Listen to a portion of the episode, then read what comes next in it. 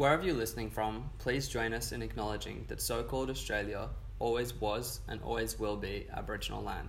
Sovereignty was never ceded, and this podcast was made on stolen Gadigal land.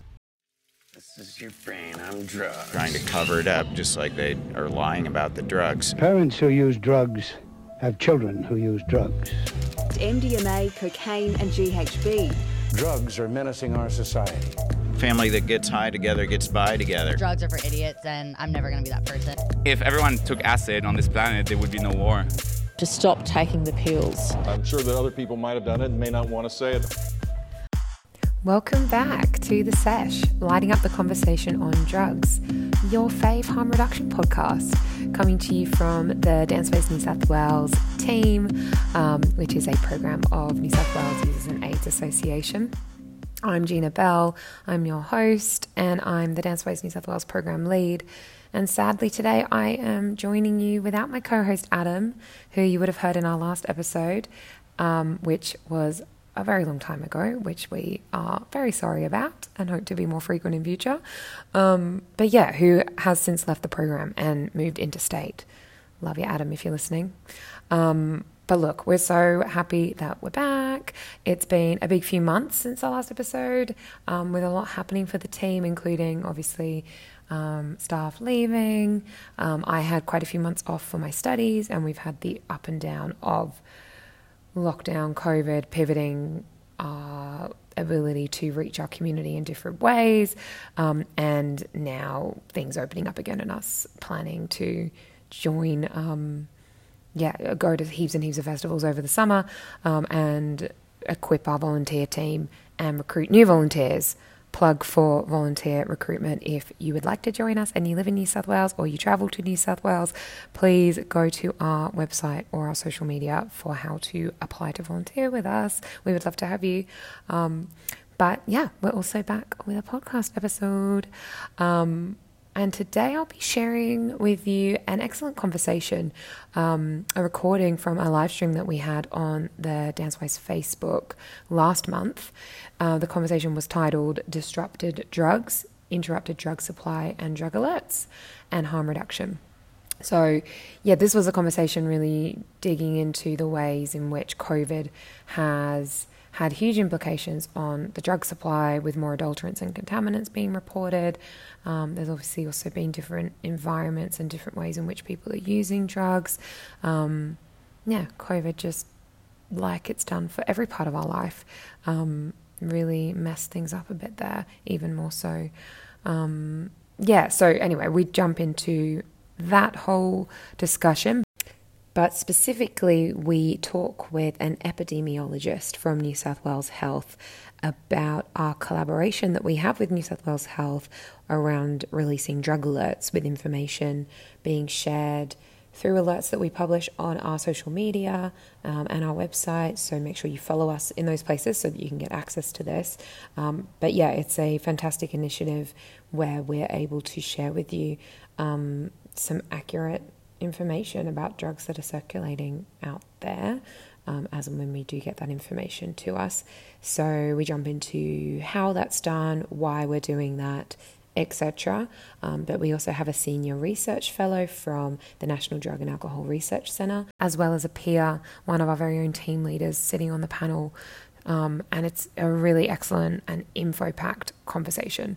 Um, we just, yeah, feel really grateful to be getting this level of knowledge and expertise um, from multiple angles. And all of this is moderated amazingly by my colleague and DanceWize New South Wales coordinator Erica Franklin, who, um, yeah, always does a fantastic job in getting into the nitty gritty details of drug policy. I know that she's got a whole heap of her own knowledge on this area as well and is super, super passionate about um, drug policy and bringing safety to our community through credible and accurate information. So, would really encourage you to listen to the whole thing. And um, yeah, I'm just gonna, we're just gonna jump straight in. I'm not gonna mess around. All right, enjoy. I'll see you on the other side. Tonight, we'll be talking about the impact COVID has had on drug supply, drug alerts, and how to keep you safe in our current disrupted drug market. Have tonight Amy Peacock, who is a senior research fellow at the National Drug and Alcohol Research Centre. She's involved in the ADAPT study, which is exploring the short and long term impacts of the COVID 19 pandemic on the experiences of Australians who use illicit drugs. She's also um, a project lead on the Drug Trends Project, which um, intends to identify the emerging trends of local and national um, concerns and changes in the illicit drug market. So she'll be talking to us about how COVID 19 has impacted illicit drugs in Australia. And we also have Robbie. Robbie Auld is a manager and a senior epidem- epidemiologist um, within the Centre of Alcohol and Other Drugs at the New South Wales Ministry of Health. Robbie leads a team focused on acute toxicity surveillance, public health response, and epidemiology. And he's going to be giving us some, some information about what DanceWize gets our information for drug alerts. So, tonight we'll be talking about the impact of COVID on drugs um, drug supply, lockdowns, and harm reduction, which is a huge topic. And we'll be focusing on providing you information about um, where are drug alerts and some practical information about how to look after yourself in this unprecedented world um, of disrupted drugs. So please submit your um, questions and comments, and we'll get right into it. So let's start off with a starter question. We've had quite a few reports about fentanyl and heroin, cocaine, and ketamine um, cocaine with significant amounts of lidocaine, and also MDMA with 25C, and NBOME, and 4FA. So I put it to all of our uh, amazing panelists here today. How have these recent drug alerts made you feel? Uh, yeah, definitely uh, cautious and uh, a little little worried, um, especially at the current time. If we start opening up and, and people are going to start potentially using more, um, yeah, it's definitely a worry when I see it. Mm. I guess, yeah, concern, um, firstly, um, from us, you know, we would have been potentially looking into some of the, the cases that have led to the alert.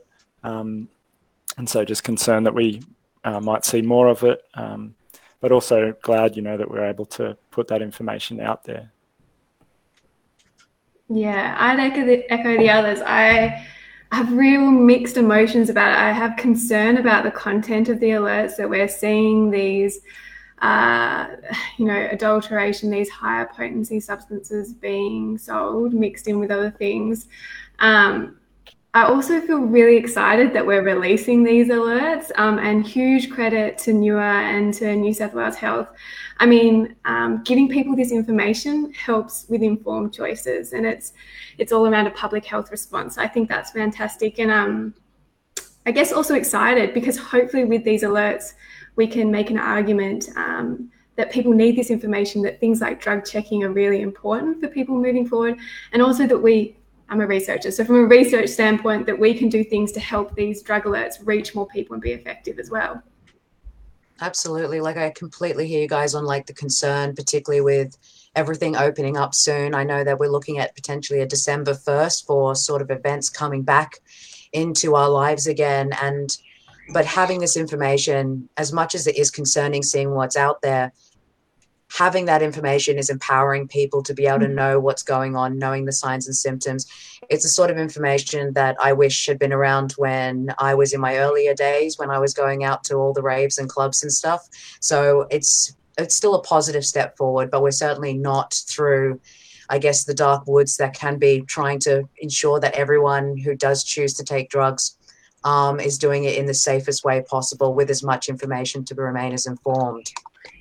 So, going into it, I guess, about um, where we were before and where we are now, Amy, as a senior researcher, you wrote in May 2020 about some of the anticipated consequences COVID could have on illicit drugs in Australia, ranging from reduced importation and subsequent um, supply of MDMA, heroin, cocaine, and methamphetamine. So, what have you seen and found in your research about COVID's impact on people's ability to access drugs and the quality or the um, adulteration of those substances? Yeah, thanks, Erica. I mean, that paper back in May was like a crystal ball gaze, like this pandemic's coming, what's going to happen, what do we know from history might inform what we see in the coming months. Um, and as you said, yeah, we predicted that there would be huge disruptions in supply, and really we weren't sure what would happen. It all really came down to what demand was going to be like, um, the length of the restrictions as well, um, and the impact in terms of uh, travel internationally as well. Because a lot of the drugs, because Australia is so remote, um, there is that challenge getting drugs into Australia. Um, what we saw, so in terms of the data sources I'm talking about, we talk with 800 people who regularly use drugs like ecstasy, cocaine, methamphetamine each year. We talk with 900 people who regularly inject drugs each year. And we also have the ADAPT study you mentioned where we talk to people regularly throughout the pandemic through an un- online survey. I think the main thing we saw was a big shift for heroin and methamphetamine. So um, early after the restrictions last year, um, there was a bit of a delay, which suggested maybe there was some stockpiling. But then we saw um, the availability of those drugs really drop away, and the purity, reported purity from um, people we spoke to, drop away as well. Um, like, well, it seems like towards the end of last year that uh, disruption started to recover. Um, but I guess we're still trying to figure out what's going on this year. And um, we're looking at the data around that, but it's such a diverse picture. I mean, we've seen various restrictions imposed across the, the different jurisdictions. So um, it, it's a bit of a tricky picture to pull apart. In terms of the other drugs, so things like uh, MDMA, cocaine, LSD, we saw a disruption to those drugs as well, not to the same extent, but people were saying um, that it was more difficult to get hold of them. Um, in the case of MDMA, we heard reports that the purity had declined. Similarly, um, we're hearing that that has recovered somewhat. Um, but again, it's really hard to know what's happening in 2021. Um, as I said, variation across the jurisdictions. I think what's going to happen in the coming months, we're still figuring out what the pathway is going to be out of this pandemic, if we can even say out of the pandemic. Um, and also, it's not just about what's happening in Australia, it's about what's happening in the countries that normally supply to Australia as well. Um, so, yeah, heroin and methamphetamine quite disrupted, cocaine, MDMA disrupted. Both of those seem to have recovered. Cannabis seemed to tick along quite okay, but I guess there's a quite a high level of local production here. Um, and then I guess pulling that all together, we could think by saying that everything's recovered that it's all looking kind of hunky dory now. We're back to normal. It's back to pre COVID levels. I guess there's two kind of key things I would point out that make me think we need to be really cautious around saying that. Um, one is that we're starting to hear evidence that prices are going up. So while people might be saying availability and purity isn't too bad, we're starting to hear that prices might be going up. Um, and the second one is these contents of the drug alerts suggesting that um, that some of the drugs we're seeing are being adulterated with benzos, with opioids, and so on. So those two things make me think maybe we're not back to the status quo of what we, where we were before the pandemic. That's really really interesting, and it's it's strange to hear that like only particular markets were more impacted than others. Like heroin, um, to my understanding, is predominantly produced overseas and is uh, brought into the country, but methamphetamine was is a drug that is I would have anticipated would be more um, manufactured on um, inside Australia. So I wasn't really expecting to hear that that drug was to be as impacted. Is do you think there's what do you think the reason behind that might be? Yeah, it's really hard to tease it all apart. And there are so many differences by jurisdictions as well. So, looking at the wastewater data, for example, particularly in WA, I think it was the methamphetamine market was really shaken up there by the pandemic and the restrictions and is slowly recovering.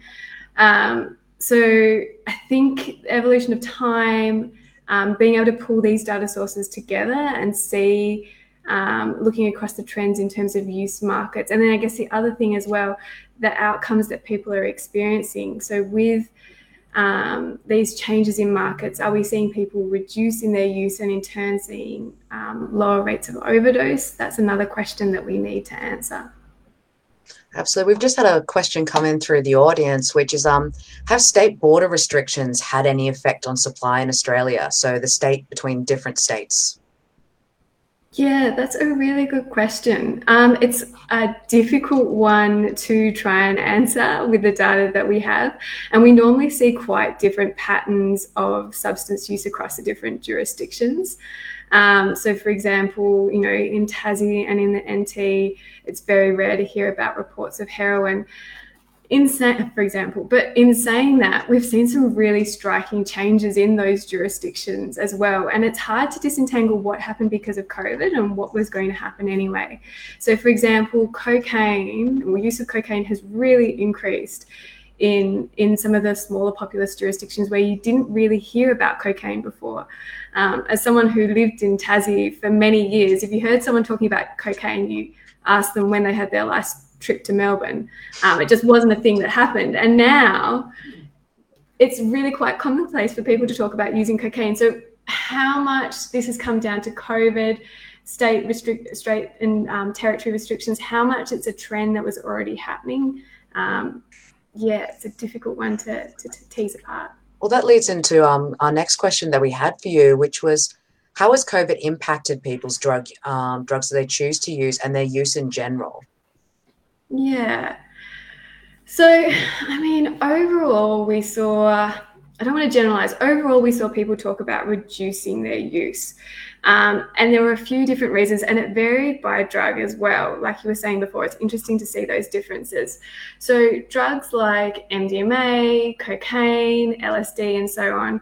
Um, when we talked to people middle of last year, they said for the most part that their use had reduced. Um, and that was because they weren't out and about socializing as much, which is pretty logical. Um, and the data seems to suggest that post those lifting of restrictions, there was some recovery in use. Um, when you talk more about drugs like heroin and methamphetamine, so drugs that potentially have a higher dependence risk, again, we saw people talk about a reduction in use, but it was for completely different reasons. And it was to do with those market factors that they were less available, they were more costly, less pure. And so that was driving a reduction in use. And again, we're starting to see a bit of resumption in use. Um, cannabis kept going strong, if not stronger, for the most part. Um, but as I said, that's a bit of a generalization. You know, different people had different patterns of use, just like pre COVID as well. Um, so some people we talked to stopped using completely. Some people said that they use certain drugs more because of mental health reasons. But on the flip side, other people said that they use certain drugs less because of the anxiety and um, stress around the pandemic. So I think one, I guess, my take home message from all of this is if if people are listening and their experience is different to what we're talking about now, that's okay. Um, I think everyone's doing the best that they can to get through this pandemic and to get to the end and to be able to see friends and family and whatnot. Um, I mean, if you're experiencing problems related to your substance use, um, DanceWize and NUA have great resources that can help you out. But um, yeah, don't stress if your experience is a bit different to the person next to you. Absolutely, because every every single person who does choose to use drugs is completely different, and what you're getting the really um, exciting thing to do is to look at it at such a large scale to see if there are trends. And I'm really interested to hear, particularly like um, as the research slowly comes out, what would be the impact of wave one to wave 2 mm-hmm. Hopefully, not a wave three. Um, fingers massively crossed, particularly for anyone who's watching it from Melbourne. Uh, my heart in Sydney right now is going out to you with how many times you've been in lockdown. I am going to move it on to another question that we got from the audience before, which was how has the cannabis black market and pharmaceutical market been impacted by COVID? Yeah, so cannabis has sat pretty steady. We, I mean, obviously, some people do report difficulties in getting access to cannabis, but for the most part, it's sat pretty steady because it's typically produced within Australia. With the pharmaceuticals, so in terms of the opioids, we've seen a longer term trend in terms of people using um, a declining number of people using pharmaceutical opioids uh, not prescribed to them. Um, in terms of the pharmaceuticals, I wouldn't be so concerned about the opioids. It's probably more the benzodiazepines I think are really causing some strife at the moment. The whole selling benzodiazepines is one thing, but turning out to be another, and sometimes turning out to be something that people really didn't expect and having quite strong effects. We know that that's causing a lot of uh, adverse health effects um, and health service utilization at this time.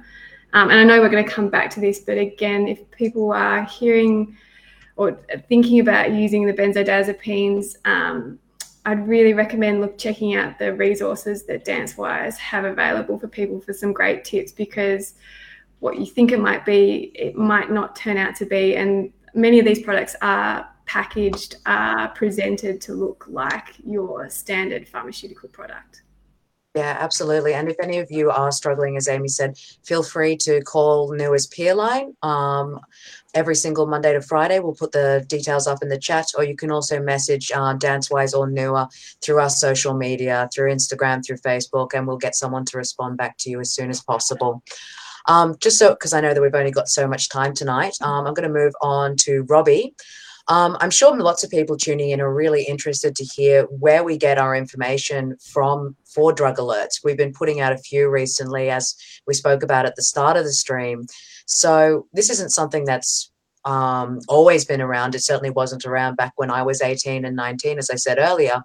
So when and why did the Ministry of Health start releasing drug alerts to the public? Thanks, Erica. Um, so I, we started um, in 2019 um, releasing these drug alerts, and I guess um, you know a lot of it is really about capability and capacity growth um, across the system to be able to do it at all in the first place. Um, so that's been really important. Um, there were obviously there was the uh, the series of deaths at, at music festivals during the 2018 9 um, season, which did definitely help catalyze some of this work into action. Um, but I guess not only that, also some other kind of isolated incidents um, that were happening kind of before then and, and shortly afterwards that really helped develop some of the partnerships in the system that needed to make this happen. So at the ministry where I work, um, the Ministry of Health, um, we've now established some really strong connections with um, the Poisons Information Centre and with New South Wales Health Pathology and some of the kind of clinicians working in the you know acute care settings in emergency departments and whatnot. And that kind of connection uh, and those partnerships, I guess, have really been important for us to to put out these alerts. And so I think it's it's something that's been building over time, um, and um, yeah, we're now at now at the kind of levels of capacity and capabilities to be able to do this across the system. So that's really interesting. So the information is coming from a variety of different people. So it's coming from the so the toxicology. Where, where else is it that you're getting this information from? Yeah, sure. So um, so our our team at the Centre for Alcohol and Other Drugs looks at a whole range of notifications from clinicians, data sources. Um, so um, uh, one probably really key thing to highlight is our partnerships with New South Wales Health Pathology. Um, so there's a, a, set of labs within New South Wales Health Pathology um, called FASS, and and they really have the best uh, capabilities across New South Wales in terms of um, testing drugs. Um, so you know they have um, they, they have the ability to test for hundreds of different kinds of drugs um, through mass spectrometry equipment, um, and not only to to kind of find them, but also to quantify the drug. So if it's say a powder or something, we can they can look at purity. Um, and if it's um, say detections in blood, they can look at the level of the drug in blood, and that's really important to be able to understand the the the, uh, the source of the toxicity, and then talking about adulterants. You know, that's really important. Being able to look at those powders and what in terms of what is in them, but also the purity levels. And you know, some of our early drug alerts around um, high and variable dose MDMA um, because we were able to look at the purity where you can kind of see tenfold differences in, in some of the caps or tablets that were around at the time.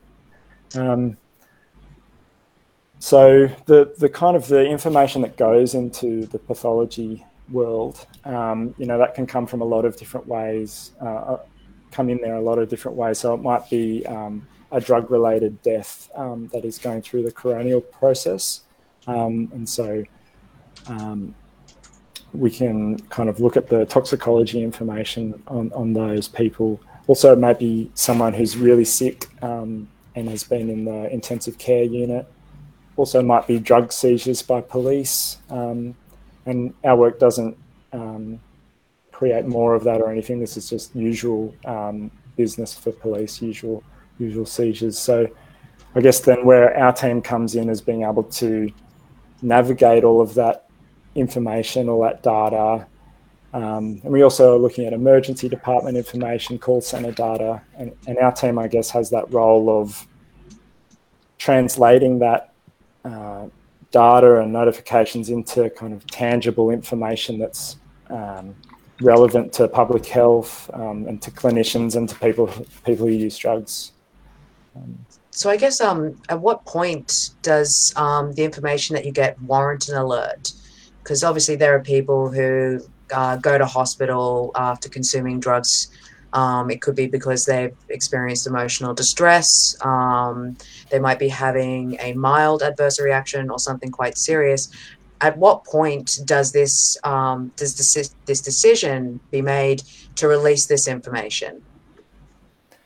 Yeah, no, it's a really good question. Um, the way our systems work are set up really is it's based on expert advice. So our team has some expertise in public health, in um, in poisons, um, and in toxicology, and so we're kind of the first um, step in terms of triaging that information.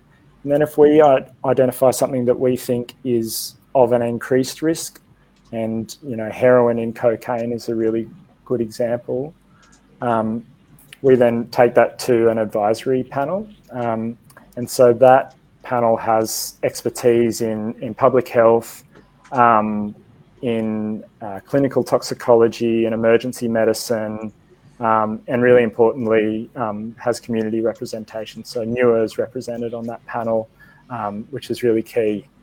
Um, and ultimately, that, that panel helps us advise whether this risk is something over and above, I guess, the baseline or what's usually happening. Um, and they also advise us on the kind of content and the messaging um, uh, and, and what we should be doing. And I should say that the, the panel, like from our risk assessment and the panel's advice, might not necessarily be limited to drug alerts. You know, there might be some targeted outreach stuff that we might do and those kind of things as well. Well, that's fantastic. Um, I know that we really appreciate having the opportunity to be part of that decision making process um, because it's so important that we get that information out to our community. It's something that it was only a few days ago that my friends were talking to me about one of the latest alerts and stuff. And they're like, wasn't there one about this recently? I'm like, absolutely. Here's the information. Here's Great. where you need to go for further. And obviously, people can go to the Ministry of Health's website for up to date alerts and also look at our Instagram and our Facebook and our website. We post those up the moment we get that information and we're able to release it to the public. Now, you mentioned before that there's a mass spectrometer, which um, the I'm sure we got a question from uh, someone from the public was like, can we submit our own drugs to get tested by the Ministry of Health? and if not, where can we go get them tested? Um, so look, um, there isn't an avenue for the public to be able to submit drugs to New South Wales Health for testing. Um, um and I know this is kind of not your question, but I, I guess just to assure people that we, we really do look at a lot of information um, in terms of identifying substances that have been involved in a death or um, or someone who's been really sick. And if we do identify that risky substance, we definitely, you know, um, raise it with our advisory panel on, on what to do about it. But yes, maybe Jason might have some other comments on that. Yeah, of course. Um, like at the moment, it's been a shame we've only had two pill testing trials, both of them occurring at Groovin the Moo and the ACT. Um, it's a shame at the moment with the drug checking models. Like having them at festivals is great, but it shouldn't come with the price of a festival ticket. and we should be able to have like clinics eventually uh, where people can hand them in off the street. Um, but we're a long way from that at the moment. Um, but yeah, there are a lot of a few organisations like Pill Testing Australia and uh, the Loop who are slowly mobilising. And yeah, watch this space. I think it'll be very interesting, and hopefully soon we can have that direct testing from the end user. Absolutely. There are also some organizations overseas, but it is illegal to obviously send a drug through the mail. Um, but obviously, possession of the drug is also illegal. So I will not be condoning or condemning whatever decisions people choose to make.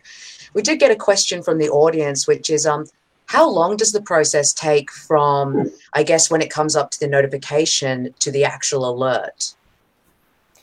Um, yeah, so it's um, it's really fast, I guess, essentially. So um, we we might get a notification on Monday, and by you know even Tuesday, the the alert might be out in the public. So it can be really, really, really fast. And I think you know part of that risk assessment is how dangerous is this thing that we're talking about? Um, is it something that we've alerted about before? Um, how widespread is it? And all those kind of things play into to how much we push the message out as well. So it's really fast.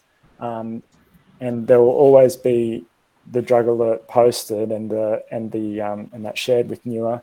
But you know, if it's really dangerous, we'll do it even faster and push it out through you know um, general media and more locally as much as we can.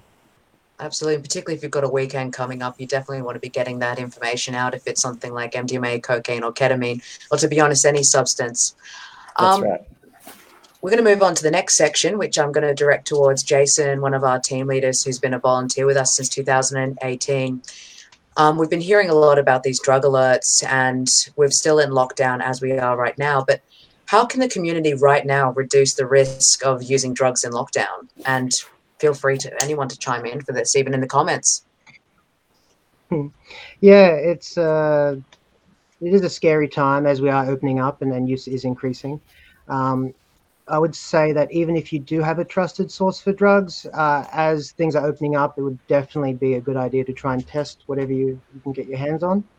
Um, and yeah, approach new batches with caution because that, that's really a thing. And also keep aware with these alerts, if there's an alert for, say, a, a yellow powder with whatever substance, doesn't mean that white powders are fine. So yeah, keep in mind that anything could be adulterated and uh, some people don't even realize the adulteration until they start mixing and have a very terrible outcome, and then find that they're um, yeah, they have much greater potentiation with some of these things.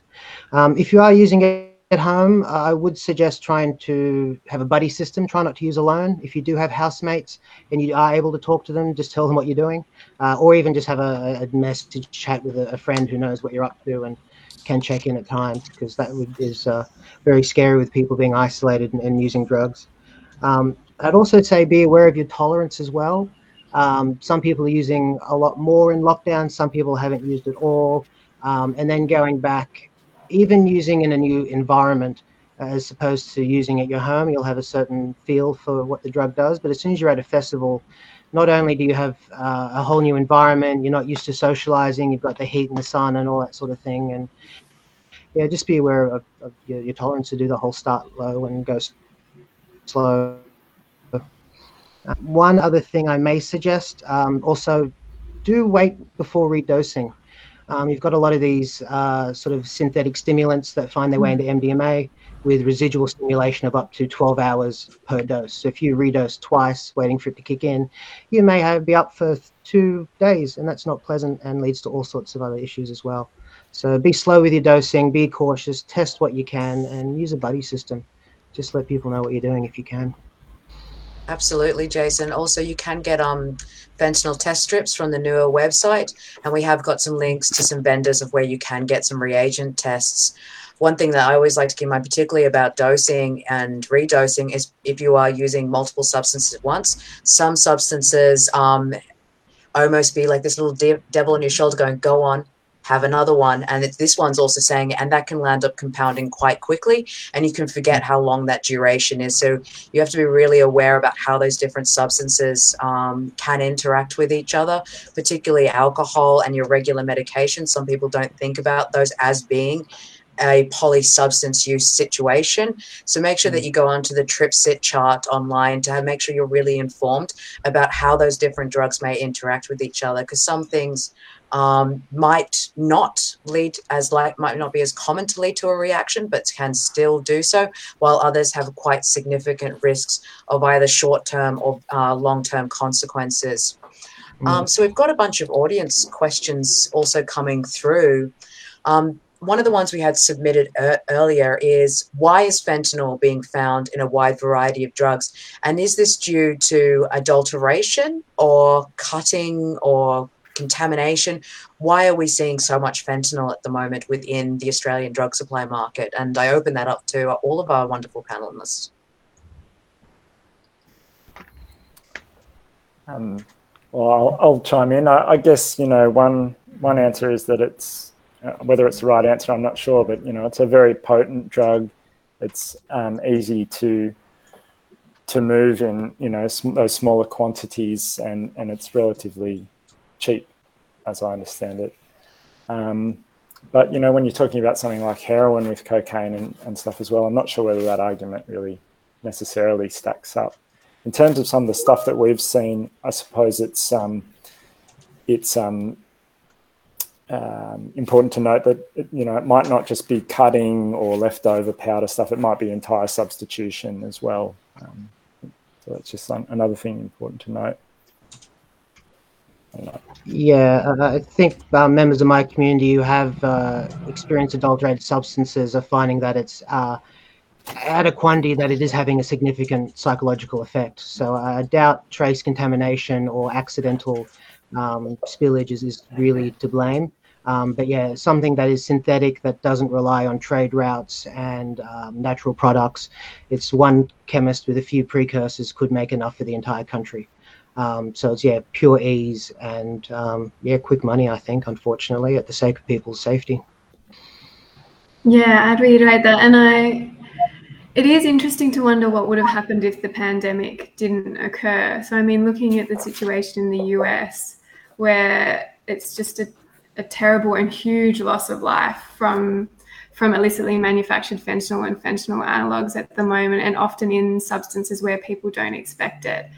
I guess um, for all of us on the panel, um, we've all been kind of sitting waiting to see what would happen to Australia. Would it come, and to what extent? How pervasive would it be? Mm. So these drug alerts.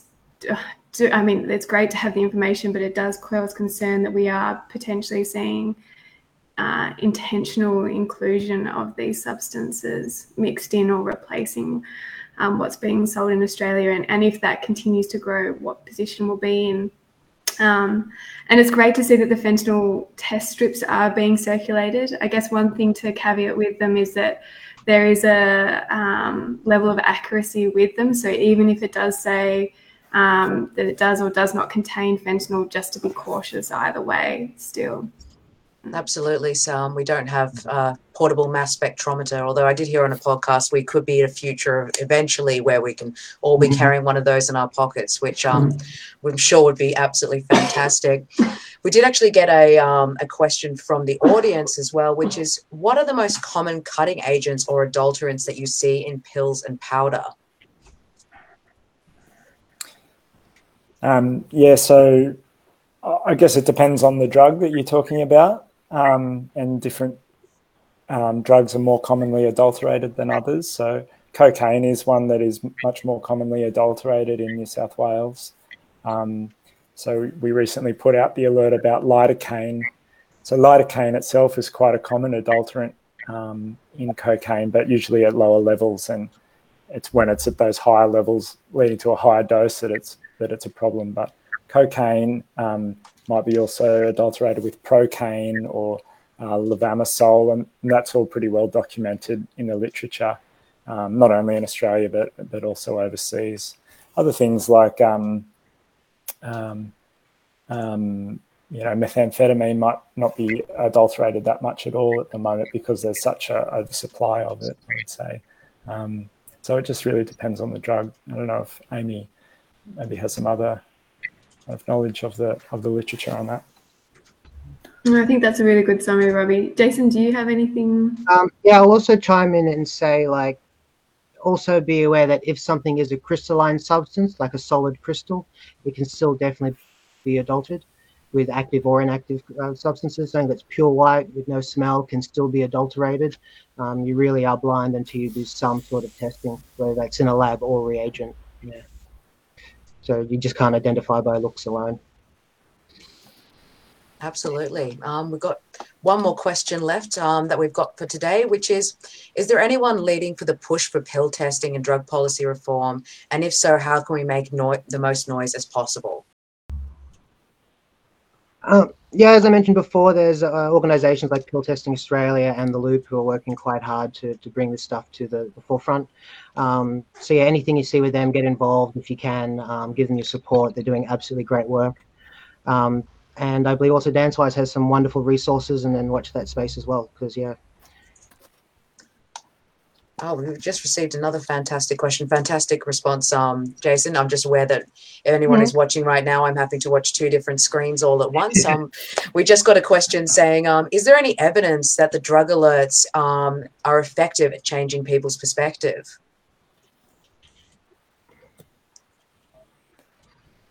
Amy, I, Oh, I was do you want me gonna to go? let- yeah, I'll leave that one to you to start with. Um, so it's really hard to collect data on the effectiveness of drug alerts because you don't know what would have happened if the alert wasn't released in a way. So we have done some work where we have um, done online surveys and posed people the hypothetical scenario of if you were presented with this drug and you'd heard this type of information in a drug alert about it, do you think that you would consume it? So it's all hypothetical, quite different to being in the actual moment and having to make that decision. Um, but for the most part, what we found was that it wasn't so much about the individual detail within the alert itself, it was the fact that the alert was released. So just having that alert out there telling people that there's this dangerous or potentially dangerous substance or carries higher risk, that is incredibly effective. Um, hypothetically at this stage. Um, we have been collecting data through our survey research. So I did, it's not released yet, I did have a sneaky little look before. Um, and in our survey research, it turns out that around one in five people that we've talked to nationally are aware of a drug alert that has come out in the last year, which is pretty impressive when you think about the fact that so far we've only seen New South Wales, Victoria, and Queensland, I think it is, release drug alerts. So they're pretty powerful things in that they're reaching more broadly across Australia than just those jurisdictions.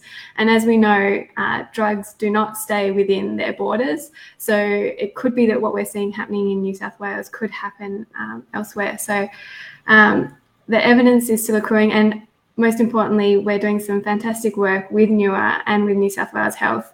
Um, we've got a survey that we're hoping to start soon asking people what they want from drug alerts. How do they want them communicated? What do they want in the alerts um, to help us uh, strengthen, I guess, the communication of them in future?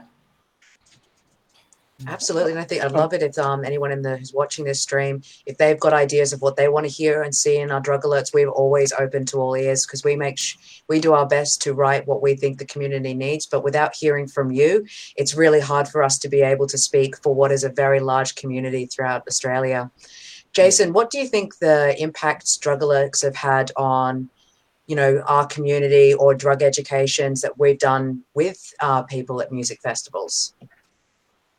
Um, yeah, the drug alerts themselves are a great conversation starter, and it's just the tip of the iceberg for people. A lot of people could maybe only name, say, 10 or 12 drugs off the top of their head, but there's an entire alphabet soup of substances out there. Um, someone with a chemistry background, I still struggle to try and wrap my head around a lot of them. Um, and it's just to get people thinking about their substances, and yeah, there could be a lot more than what they, they even know exists out there. Um, so it really helps as a tool as a educator going out to festivals um, to maybe start that as a point of conversation and then go from there and see what else people are lacking in their knowledge. Absolutely. I think there's probably, as each drug alert comes out, there's now people who are now aware of 4FA and 25C NBOME. And my dad sent me, gave me a call. He's like, Oh, I've never heard about that one. That wasn't back Mhm. around back in my day. I'm like, Yeah, well, it wasn't being distributed um, back in your day. They were only synthesized not that long ago. Um, I think that's all we've got time for. We're almost up on the hour. So I'd like to thank um, everyone that's been here. It's been a wonderful stream, and I really appreciate all of our incredible uh, panelists giving our time to us. I'd like to thank everyone for tuning in, contributing. Um, I hope you all enjoyed it and learned a thing or two. If you did learn something, share it with your community. We are strongest and safest when we share our knowledge around. And if anything that has been raised tonight has been challenging for you, please seek the support you need. Reach out to a friend, take some time for self care, or contact one of the services listed. Um, before we completely wrap up, uh, um, is there anything that each uh, panel member would like to say as a final wrap up message to our community? I'd, I'd just um, really encourage people, if they don't already, to make sure they're following NUA and DanceWize on social media because that's really the quickest and easiest way for you to find out about our drug alerts. Um, and just to, you know, take in the other information that's on there about how to seek help um, in the short term if you're seeing signs of an overdose or, or it's or the, some of the more long term advice there, like NUA's peer line. And so just to, to, to have a read of that as well. Um, I guess I'll jump in. Thank you so much to everyone who's listened, and particularly if there's anyone who's listening who's participated in our research, thank you. Without your input, we wouldn't be able to talk about these things. So, um, yeah, thanks to you all, and wishing you the best of luck, luck with the rest of lockdown. Hopefully, short lockdown. Ditto. Um, I I remind people of the DanceWize peer line, saying you can call directly to talk to people with lived experience. Um, you know, knowledge is power, and then the more that we can uh, understand about our, our patterns of usage and substances out there, the safer we can all be together. So, yeah, stay safe, have fun, and big wave out to everyone out there. It won't be long until we're all back out on the dance floor and we can get back to doing what we love to do with the community that we love. Thank you very much. Uh, go back into your pajamas if you weren't already in your Audi. Have a cup of tea, and we're looking forward to catching you next time. So that was the conversation. I hope you enjoyed it. I hope you learnt uh, something new. Please let us know what you thought of it. Let us know um, any, yeah, any questions you might have that we might be able to help you with, or any comments or any feedback. We're always, always keen to hear from you.